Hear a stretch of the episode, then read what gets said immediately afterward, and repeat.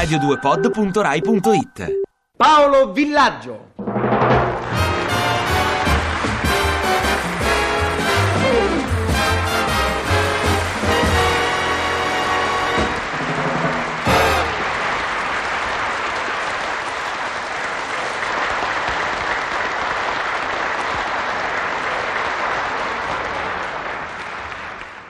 Signori, scusate, io fondamentalmente non so fare nulla. La mia grande ambizione sarebbe la danza classica, che in questa sede mi è purtroppo preclusa. C'è qualcuno che vuol tentare? Lei? Lei là in fondo che ride? Sì? Sì, lei, signore. Si alzi in piedi, per favore. Ecco. Indubbiamente lei non ha il fisico adatto, però comunque io le posso mettere a disposizione un tutù bianco, un'orchestra, e lei può eseguire qui di fronte a questo pubblico tutto lago dei cigni di Tchaikovsky. Ah, non le interessa, eh? Ah, si ritira! Va bene, signori, io fondamentalmente, dicevo, non so fare nulla, racconto solo delle storie curiose. Ve ne propongo una, che forse non vi piacerà. Ma non mi importa. Io sono un intellettuale. E come tale, per vent'anni, nella città nella quale vivevo, ho frequentato tutti i sabati letterari, tutte le cineteche, tutte le serate d'impegno. E non mi perdevo mai, soprattutto, il sabato sera in cineteca.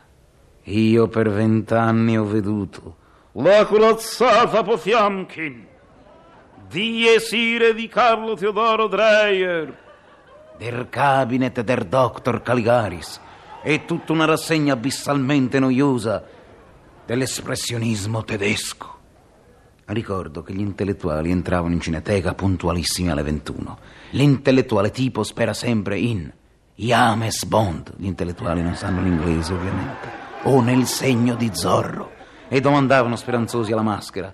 Scusi, che cosa danno questa sera? E la maschera, implacabile. La corazzata Potiomkin. E loro. Bene! E in questo bene si sentiva tutto il loro dramma.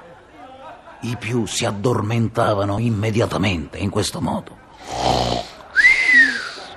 I più scaltri invece, vedasi il sottoscritto, avevano una completa attrezzatura da cineteca. Cosa vuol dire? Poderoso cinturone da paracadutista, bretelloni, gancio qui sul collo, da attaccare a soffitto in appositi chiodoni in caso di abbiocco in piedi.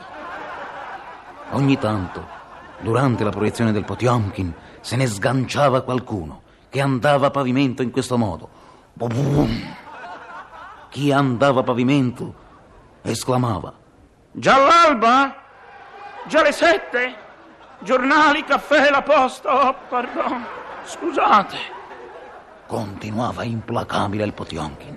Alla fine del Potiomkin si alzava, mi ricordo, un tipo di santone con i baffi, sguardo illuminato.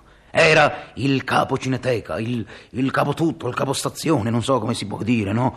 Il quale in vent'anni aveva esaurito ogni possibile argomentazione in materia ed emetteva ormai soltanto dei suoni. Eh, che, che cosa è stato questo, che, questo autentico, questo, questo meraviglioso capolavoro di, di Carlo, di, di, di Sergei Eisenstein, che, che, che, che bello, che l'occhio della madre, perché sono tutto termini tecnici, no? Questo inserto quando si vede la scalinata, che, ah, ah, a questo punto ogni tanto se ne sganciava qualcuno, ah, che reagiva in questo modo, è vero, non so cosa aggiungere quando ho già detto qui il grande nostro, che, che, che lo, Sergei Eisenstein, l'occhio, uscivano tutti drammatizzati, questo per vent'anni vent'anni nei quali io ho veduto anche una rassegna di film cecoslovacco con didascalie in tedesco. Passano infruttuosamente vent'anni. Una sera, termine discussione. Oh, che, che bello, che, che l'occhio, l'occhio, della madre, questo Potiomkin, e Eisenstein, che... Ah, che... In fondo sala si alza un homo novus, un nuovo assolutamente, uno mai visto, il quale fa al santone. Scusi, posso dire una parola io? E il santone, ma caro, ma figliolo, ma venghi, perché usano questi strani congiuntivi all'italiano. Venghi, dica tutto, venga, dica, dica, caro l'occhio della madre, vi, venga l'occhio della madre. E lui, per me, la corazzata Potiomkin è una boiata pazzesca. Sebbe 98 minuti di applausi.